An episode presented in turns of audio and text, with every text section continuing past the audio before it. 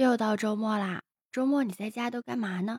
有没有跟我一样吹着空调、吃着西瓜、看电视的？我最近新发现了两个综艺，就是我周末快乐的源泉啊，笑到我肚子疼的那种。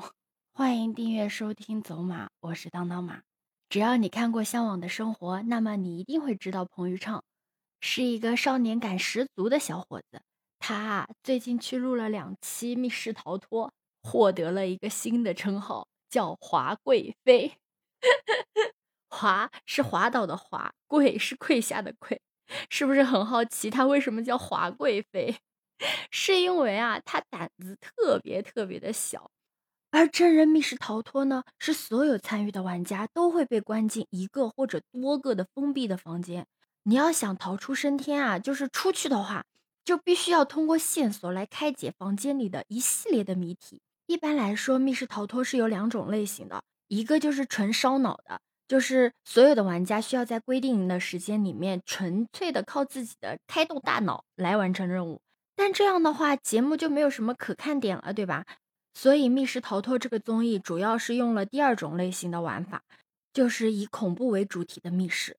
它呢，除了玩家需要具备一定的推理能力，还要求拥有一定的胆量。因为在解谜的过程中啊，会时不时的出现一些恐怖啊、惊悚的元素来干扰玩家的思维。而彭昱畅呢，因为他胆子特别小嘛，所以他在整个录制节目的过程中啊，就不停的被吓到滑倒、吓到下跪，真的是又心酸又好笑。就本来我还在想说，这个会不会是他的人设、他的剧本啊？但后来啊，我在夜视镜头下看到他的表情。就是那种已经害怕到懵逼，然后灵魂失窍的那种感觉，简直又惨又好笑。我懂他，所以我从来不会去玩什么密室逃脱的，因为我胆子也小嘛，我每次都很害怕。但你们真的可以去追一追华贵妃的密室逃脱，因为有了它，让这个对于我来说有的时候会感觉到害怕的节目变得有点好笑了起来。另外一个特别搞笑的综艺节目叫《快乐再出发》。这档综艺节目的主要参演人员是零七幺三男团。听到这里，你也许会困惑：零七幺三男团是不是什么偶像团体？告诉你，大错特错。零七幺三啊，是二零零七年快乐男生的十三强，他不是什么偶像团体，他们都是独立的个体，不是一个组合啊。分别是陈楚生、苏醒、王栎鑫、张远、王铮亮、陆虎，六个糊到没有什么通告的老哥哥，所以很多小伙伴也把他们称作为再就业男团。这个节目第一期呢有做任务，但你在前半段的时候，你可能看他们的表现还没有那么好。但是你只要把这些人啊聚在一起，再给他们一点时间。我跟你讲，他们那几个人简直太精彩了，而且还贡献出了一个名场面：王铮亮和他的五个冠军兄弟。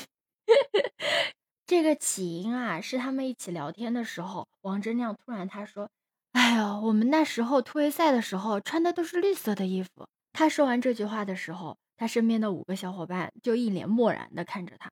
这个时候啊，苏醒开口了，他说。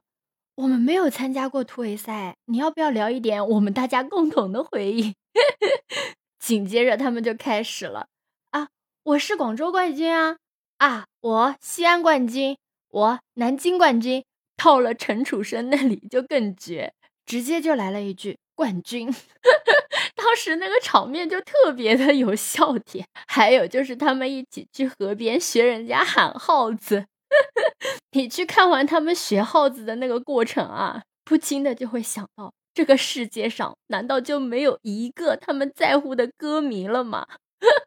用他们自己的话来说，就是他们看上去好像有那个大病。